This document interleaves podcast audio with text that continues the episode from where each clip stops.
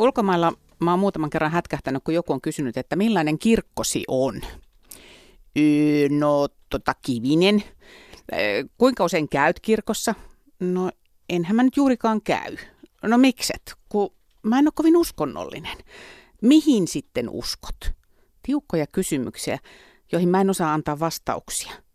Ja vaikka olenkin ihan perus evlut, niin, niin jotenkin se, se oman uskon suhteen selvittäminen on ollut semmoista hankalaa puurtamista, että ei oikein tiedä.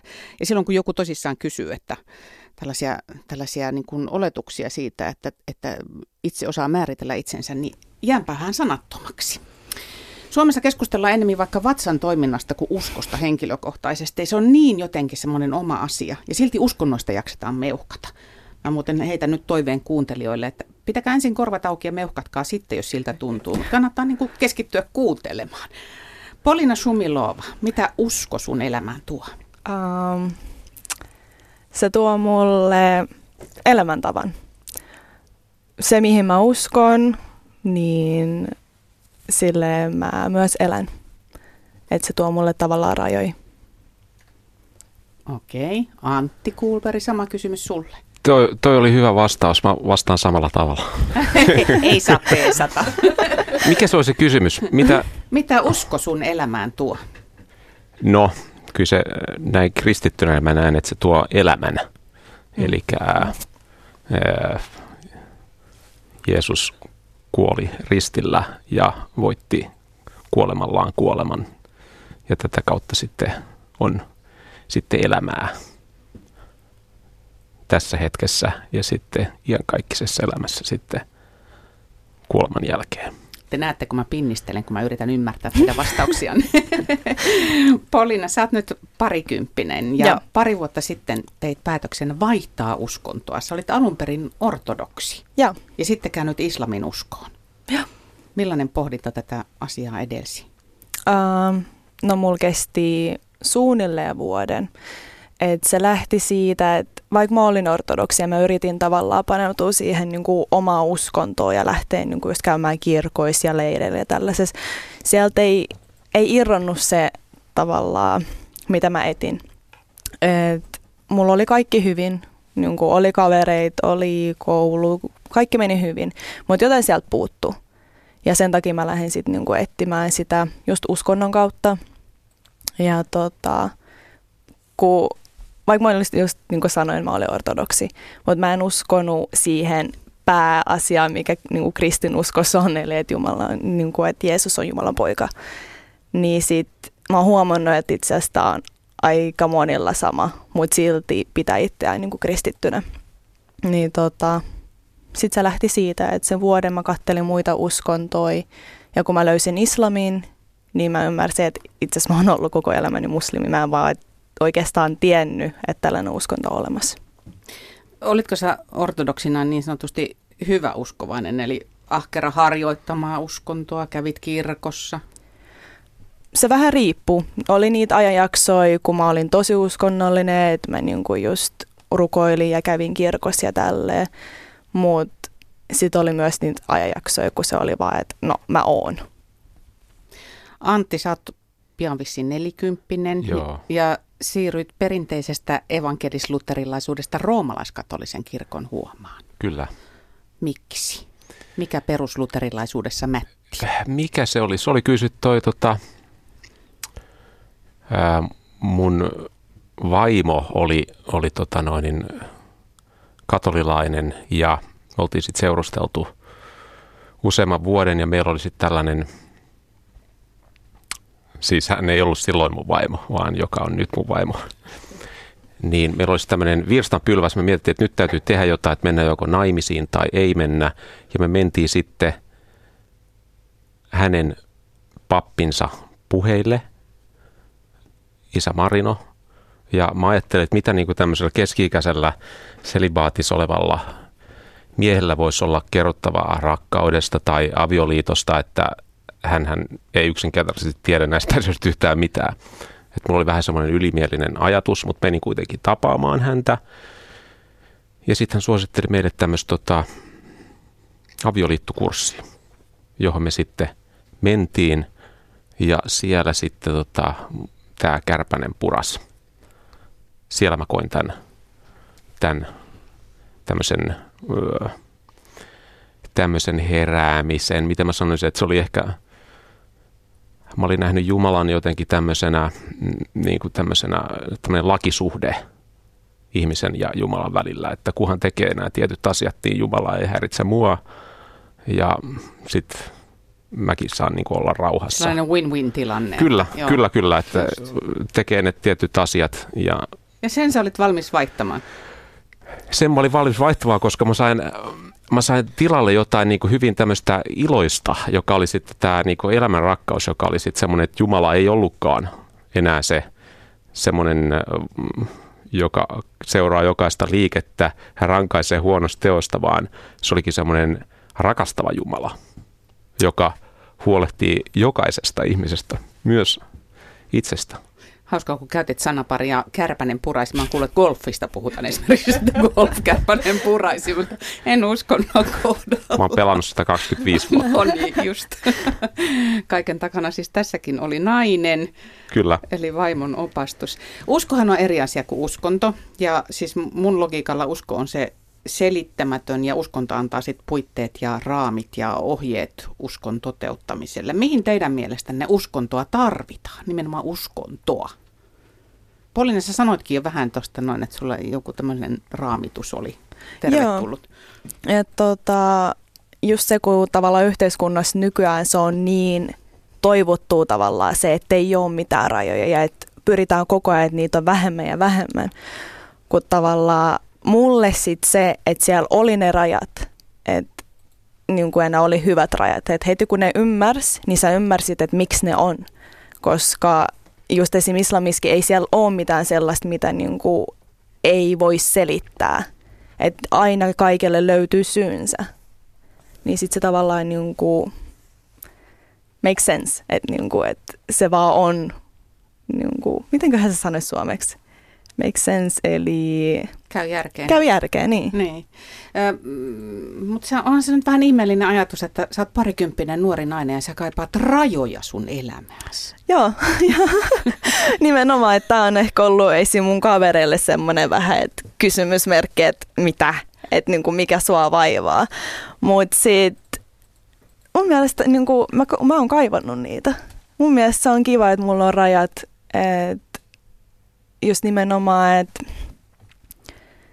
se, mitä mä oon toisten kanssa, että mulla on rajat, mulla on säännöt, miten mun kuuluu olla.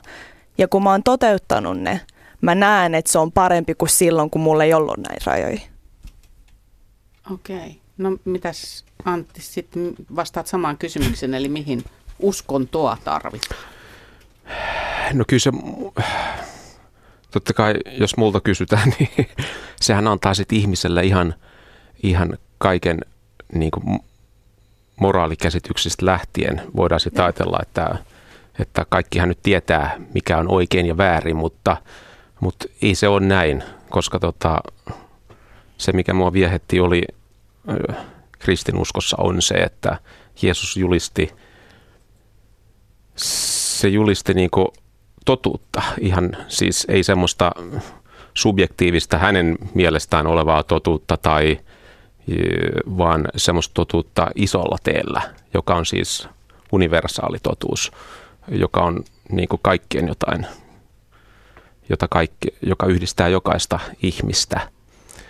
Mä luulen, että silloin on niin paljon annettavaa, jos mennään nyt esimerkiksi vaikka tiede edellä tai talous edellä, niin ihan itsessään tämmöiset asiat, niin ne vaatii aika paljon sitä uskontoa ja sinne taustalle.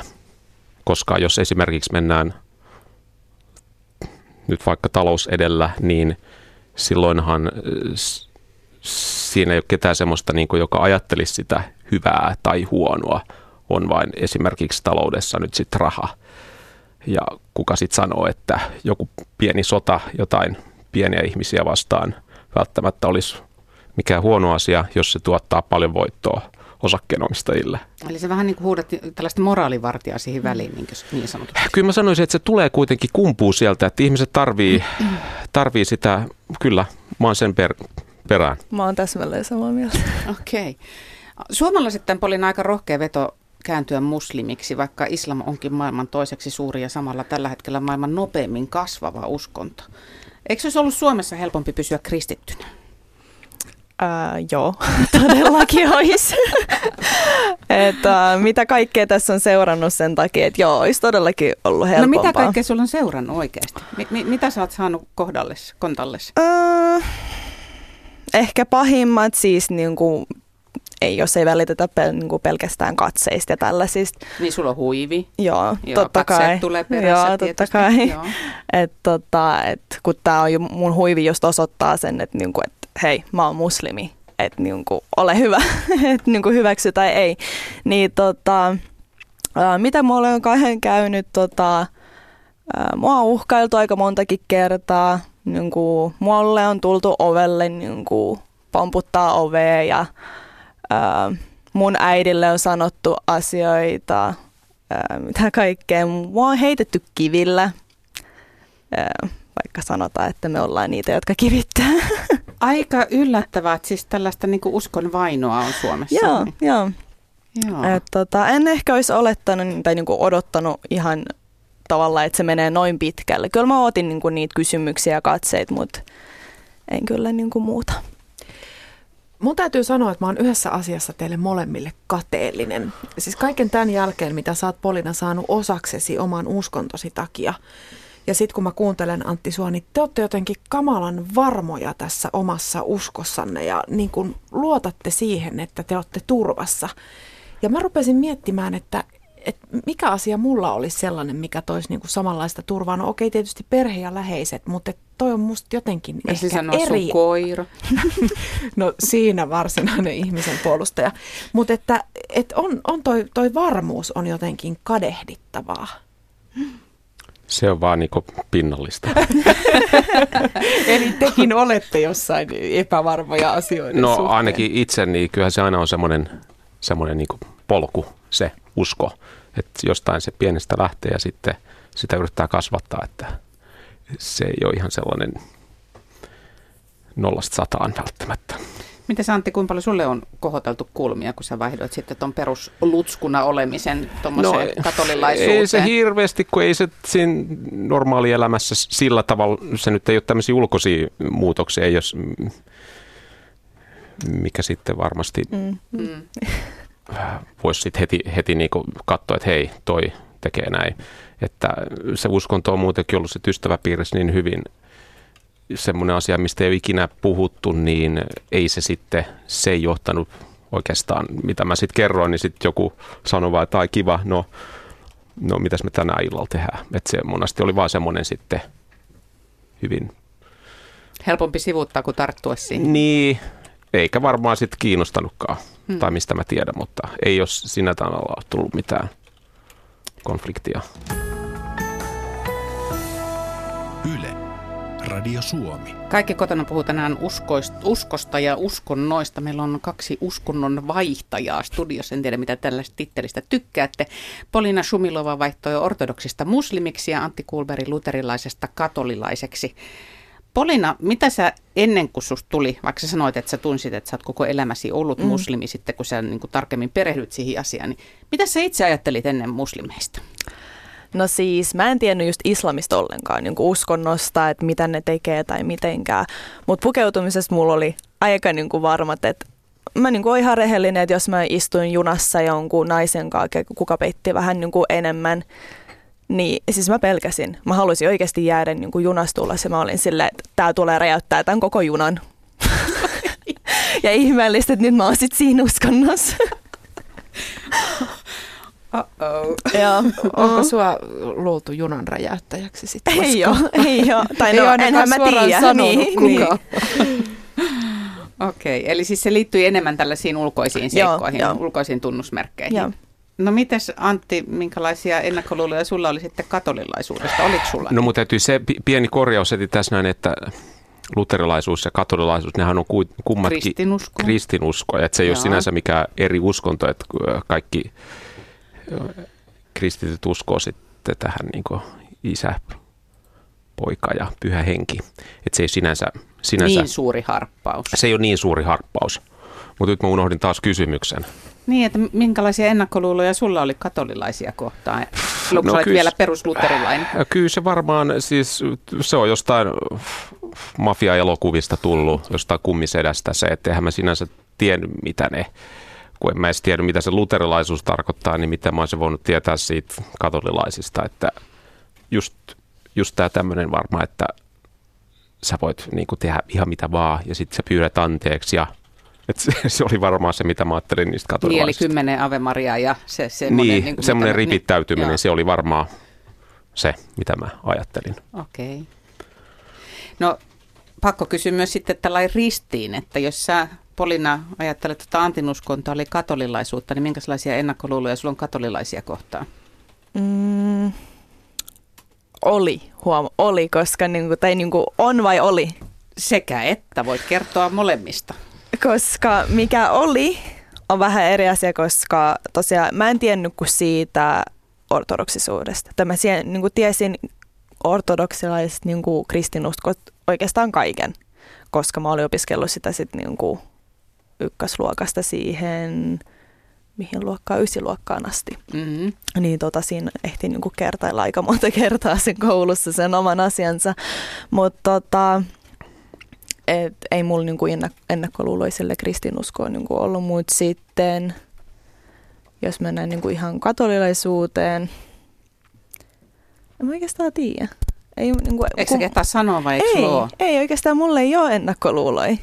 Okei. Okay. Mulla ei ole, koska mulla ei varmaan ole mitään uskontoa kohtaan ennakkoluuloja. Hämmentävä ihminen. Antti, minkälaisia ennakkoluuloja sulla on sitten islamia no tai ei, mu- muslimia sillä kun uskonut ei sinänsä ollut mitenkään, kaikkihan ne oli jotain kiihkoilijoita, siis Mm, oli ne joo. sitten mitä tahansa uskontoa, niin, niin mä en sinänsä niin kuin ymmärtänyt tai ehkä halunnutkaan ymmärtää ketään. Mutta tota, nyt mä oon sitten esimerkiksi musli, muslimeja yrittänyt tietysti oman niin kuin uskon kautta sitten kiinnostunut. Ja sitten esimerkiksi muslimeilla on tämä rukoustraditio, mikä on todella hieno. Ja sitten heillä on myös tämä tota, niin kuin yksi, yksi Jumala, mikä on niin kuin kristinuskossakin, että palvotaan tätä niin kuin yhtä Jumalaa. Sillä on joku hieno nimikin, olisiko se monoteismi, Mm. niin ne on niin kuin siinä hyvin lähellä kristittyjä. Että sen mä oon oppinut nyt Kylläpä, tässä. kylläpäs te nyt olette tällaisia diplomaattisia ihmisiä. Pakko poimia tähän väliin yksi kommentti tuolta meidän lähetysikkunasta. Siellä nimimerkki Miettelijä kiteytti tämän asia, aiheen, josta juuri puhutaan aika hienosti.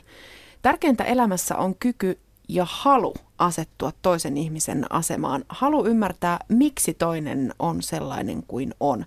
Se on viisautta ja sitä voi kehittää.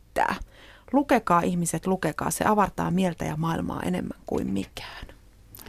Miettelijä tiivisti sen kyllä hienosti. Antti puhui tuosta muslimien rukoustraditiosta, niin napataan siitä kiinni. Mua vähän kiinnostaa nimittäin siis tämän uskonnon harjoittamisen rituaalit. Ja, ja tietysti sitten islamissa niin on tämä, että monta kertaa päivässä rukoillaan ja maalaisjärjen mukaan, niin mä ajattelin niin, että tai siis mun maalaisjärjen mukaan, niin, niin semmoinenhan auttaa pitämään uskon mielessä, että tällaisena perusluterilaisena on helppo unohtaa uskon asiat, koska ei tarvitse päivän aikana tehdä mitään sen eteen, mutta sitten jos sä viisi kertaa päivässä rukoilet, niin se uskohan pysyy aika paljon paremmin mielessä. Joo, todellakin. Sä teet sitä säännöllisesti seitsemän päivää viikossa, viisi kertaa päivässä. Kyllä, kyllä. Se on sitä, että heräät aamulla riippuen, että mihin aikaan nyt taas osuu niin kuin sopivasti, että mä voin herää niin kuin siihen herätyskelloon. Muuten sä heräät sitten silloin joskus kolmelta neljältä riippuen niin kuin, mikä niin kuin vuoden aika. Ja tota, sitten sä niin kuin teet niitä sun päivähommia ja niin kuin jossain välissä. No Suomesta on vähän, sanotaanko, hankala toteuttaa, mutta pakko, koska siis tosiaan en mä niin tuossa kadulla, niin kuin jos mä lähtisin niin rukoilemaan, niin tota, mä en haluaisi miettiä, mitä mulle kävisi. Joten se on sitten sitä niin kuin jossain piilossa. Muun muassa on rukoilu esim. Niin kuin sovituskopissa. että tota, jos jalat sieltä näkyy ja sitten välillä käsi, niin joku on siellä rukoilemassa. Niin ti- tiedätte, mitä siellä tapahtuu. Onko muita tällaisia vahvasti uskontoon liittyviä riittejä tai rituaaleja, mitä kuuluu sit sun uskonnon harjoittamiseen? Se vähän niin kuin riippuu, että tota, totta kai no tämä niin kuin paastokuukausi se on tosi niin kuin iso osa, että tota, pitää vähän miettiä sitä omaa jaksamistaan sitten, että niin kuin vähän suunnittelee etukäteen, että lähteekö ulkomaille, että jaksaako Suomesta aikaa paastoa ja tällaisia. Ja sitten no niin kuin, just totta kai ne sitä rukoilua mun pitää sitten tehdä niin pesu, milloin mulle ei voi olla kynsilakkaa, ei voi olla meikkiä, pitää ottaa huivi pois. Et siinä on niin kuin paljon tavallaan, mikä sitten niin kuin yhteydessä siinä niin Nyt mä sun kynsiä, että ilmeisesti helpompi on olla ilmaista lakkaa. Joo, joo kyllä, todellakin. joo.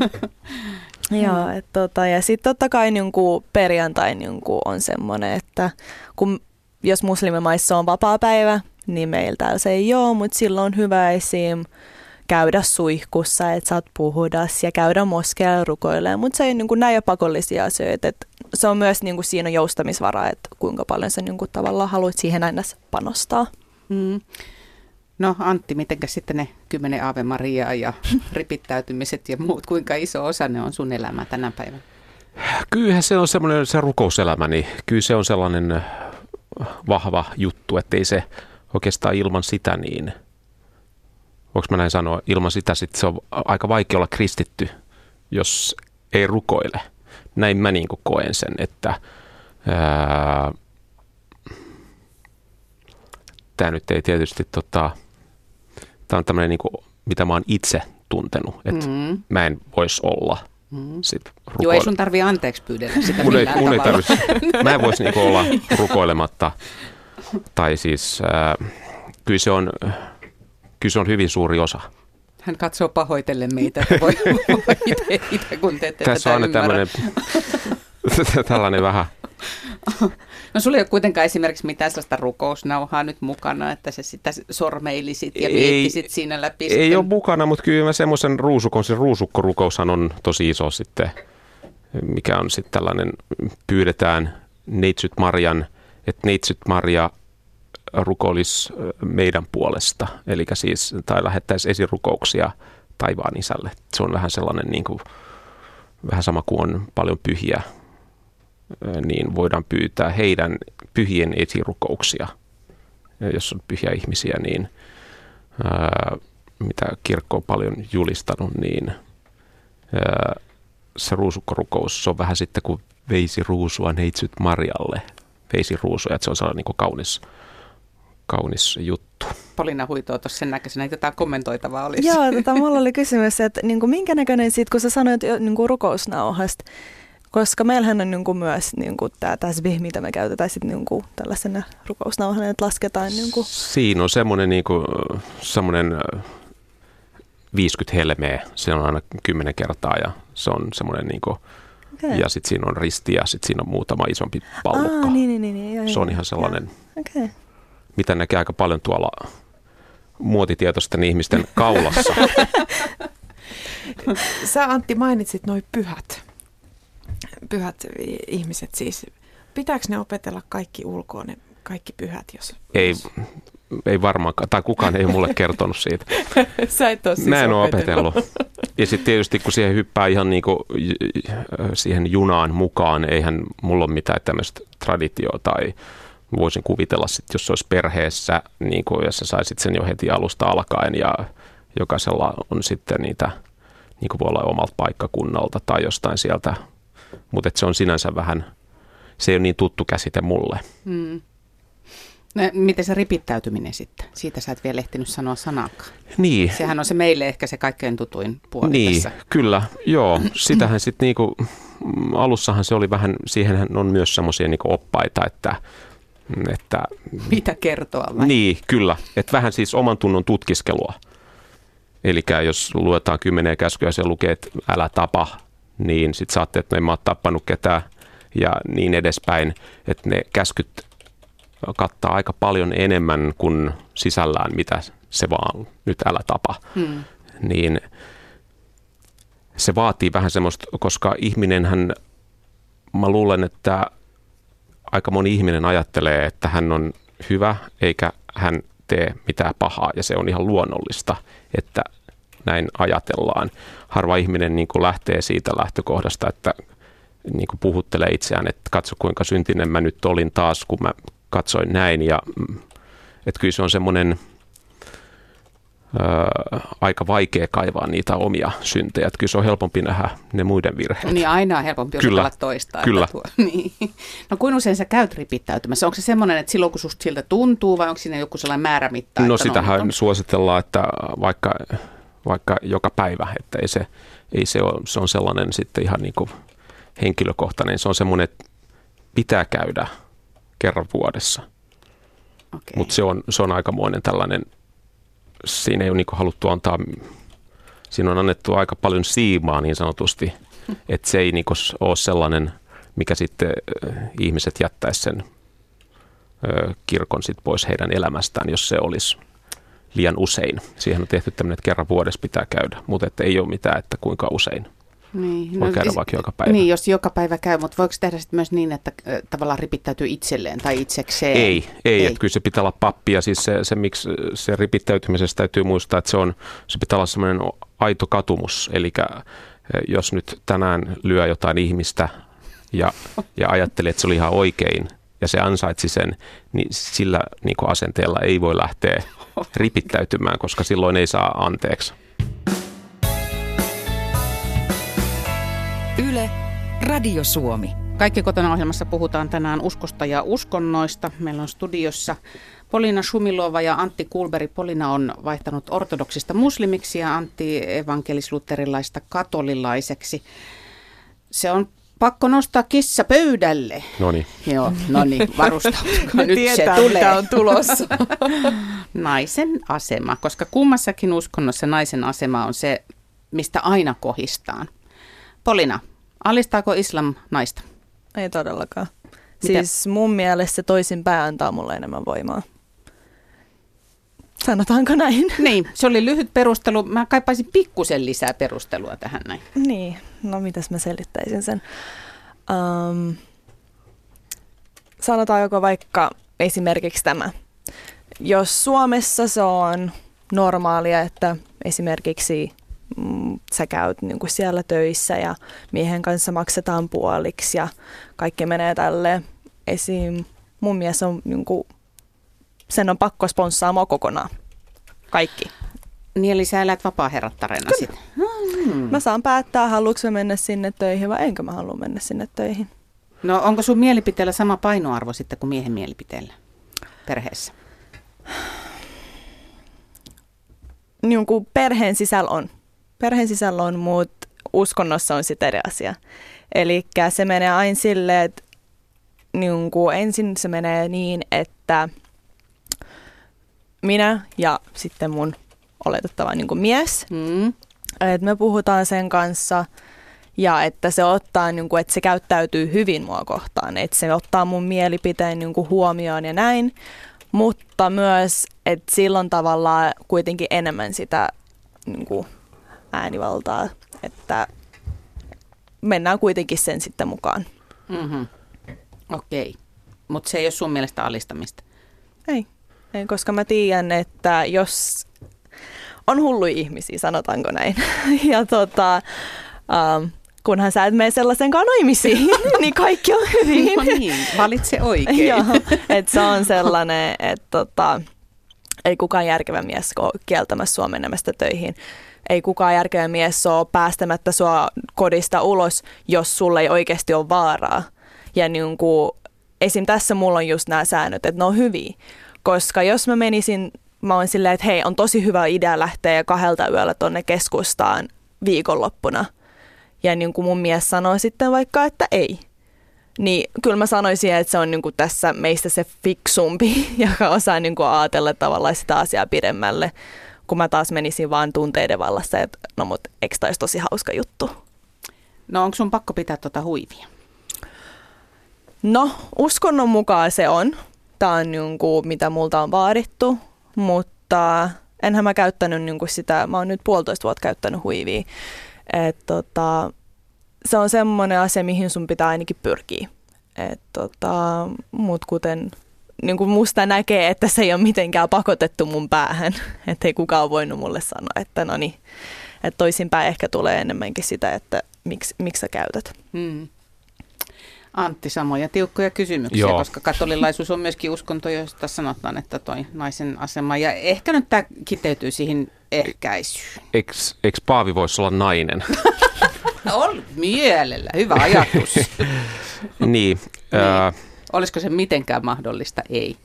mä en toi ehkäisy vielä, öö, ehkäisy mä en ehkä, mutta jos nyt ajattelee sitä naisen asemaa, ää, enemmän mä näen sen, se nähdään näin, että pa, miksi papit on miehiä, minkä takia ei ole naispappeja, Mm. niin se nähdään sitten, että se oli niin kuin Jeesus, Jeesus, joka asetti sen tai sälytti tai miten ö, tämän pappeusroolin miehille.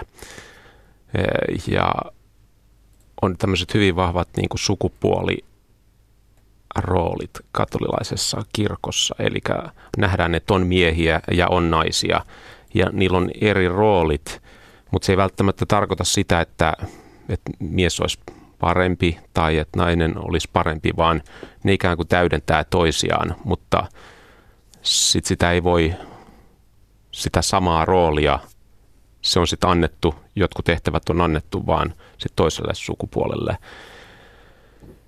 Sitten jos mä ajattelen esimerkiksi Neitsyt Mariaa, niin kuin Jumalan synnyttäjää, niin Joka on valtavan merkittävässä roolissa teidän uskossa. Kyllä, ja hän oli nainen, niin, niin kuin tämmöinen Jumalan synnyttäjä, niin kyllähän se kertoo jo jotain naisen asemasta.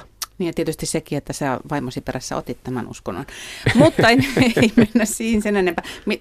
Sä et halua sanoa ehkäisystä tai abortista mitään. Ää, Kyllä, mä siis sen sanon, sanon että se nähdään niin jokainen, jokainen ihminen nähdään siis yhtä tärkeänä, oli se sitten ihan vasta siinä hetkenä, kun se syntyy tai tulee tähän olemassaoloon, niin se nähdään heti ihmislapsena, jonka takia se abortti on sen takia sitten, se nähdään sitten niin kuin hyvin, hyvin tosi pahana asiana.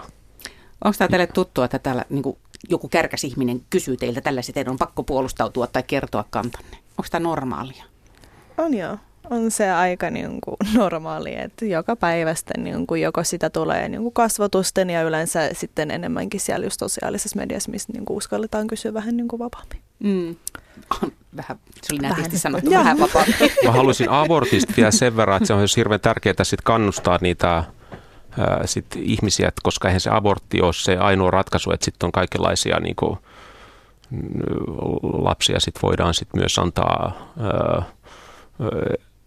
voi myös synnyttää lapsen. Ja tätä kautta sitten varmasti on paljon sellaisia ihmisiä, jotka ei sitten itse saa lasta ja jotka voisi sit sitä kautta saada tota, lapsen elämäänsä. Mä tiedän, että Normi Jantterilta, joka on tällainen perusluterilainen, niin siltä harvemmin kysytään, että mitä mieltä sä olet abortista. Saattaa olla keskustelu, jossa kysytään, mutta joudutko se usein perustelemaan tämmöisiä asioita? No en mä kyllä aborttikeskustelua, en mä kyllä aborttikeskustelua sinänsä, että aika vähän ihmiset niitä, eh- ehkä se voidaan kokea semmoisena hirveänä tota, konfliktin hakusuutena, että, mutta ei se ole, ei se ole mitenkään, niin kuin, kyllä mä vastaan siihen ihan, jos kysytään, että ei mua se Hmm. Häiritse. Tuossa Sanna alkuvaiheessa keskusteluja sanoikin sen, että hän on kateellinen teille, kun teistä huokuu joku semmoinen varmuus. Ja, ja niin kuin, mm, että jollain tavalla te, te no selvästi uskotte. Mutta miten te itse koette, että miten, mitä usko tekee teistä? Tekeekö se parempia tai tasapainoisempia? Polina Sumilova. Todellakin. Siis äh, varsinkin tavallaan just tämän ikäisen, että se on tuonut mulle niin itsevarmuut. Se on tuonut mulle niin vahvan roolin, varsinkin naisena, että mä tiedän mun arvon, enkä mä suo, niin suostu luopuu siitä. Okei, Antti Kulperi.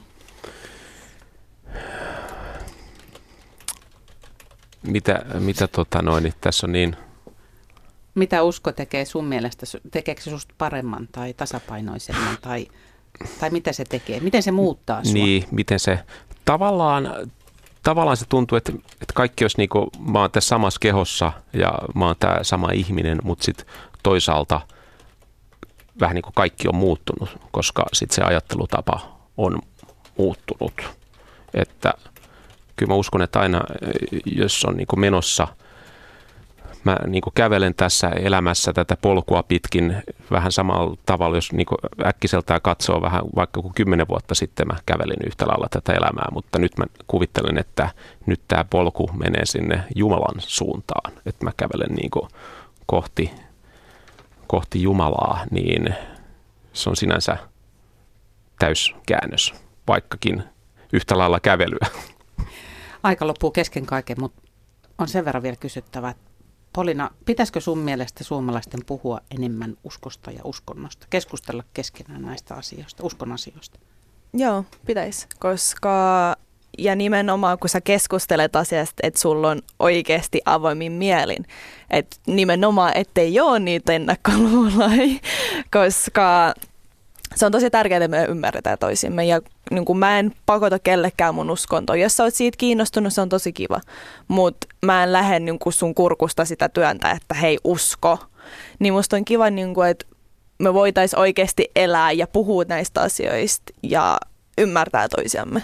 Mä näytän aikamerkkiä täällä näin Antille Joo. vielä sama Antti Kulperi. Mitä Joo. mieltä? Pitäisikö puhua enemmän? Kyllä, koska mun mielestä tässä päivässä puhutaan tosi tosi vähän, että Jumalalle ei ole sijaa, että jos sulla on pääkipeä, sä meet lääkäri, jos auto hajonnut, sä meet viemään auton korjaamoon tai jos sulla on jotain parisuhdeongelmaa, sä meet psykiatrille ja näin poispäin, mutta sitä Jumalalle ei jätetä sijaa. Näin siis studiossa Polina Sumilova ja Antti Kulperi, kiitos teille. Yle, Radio Suomi.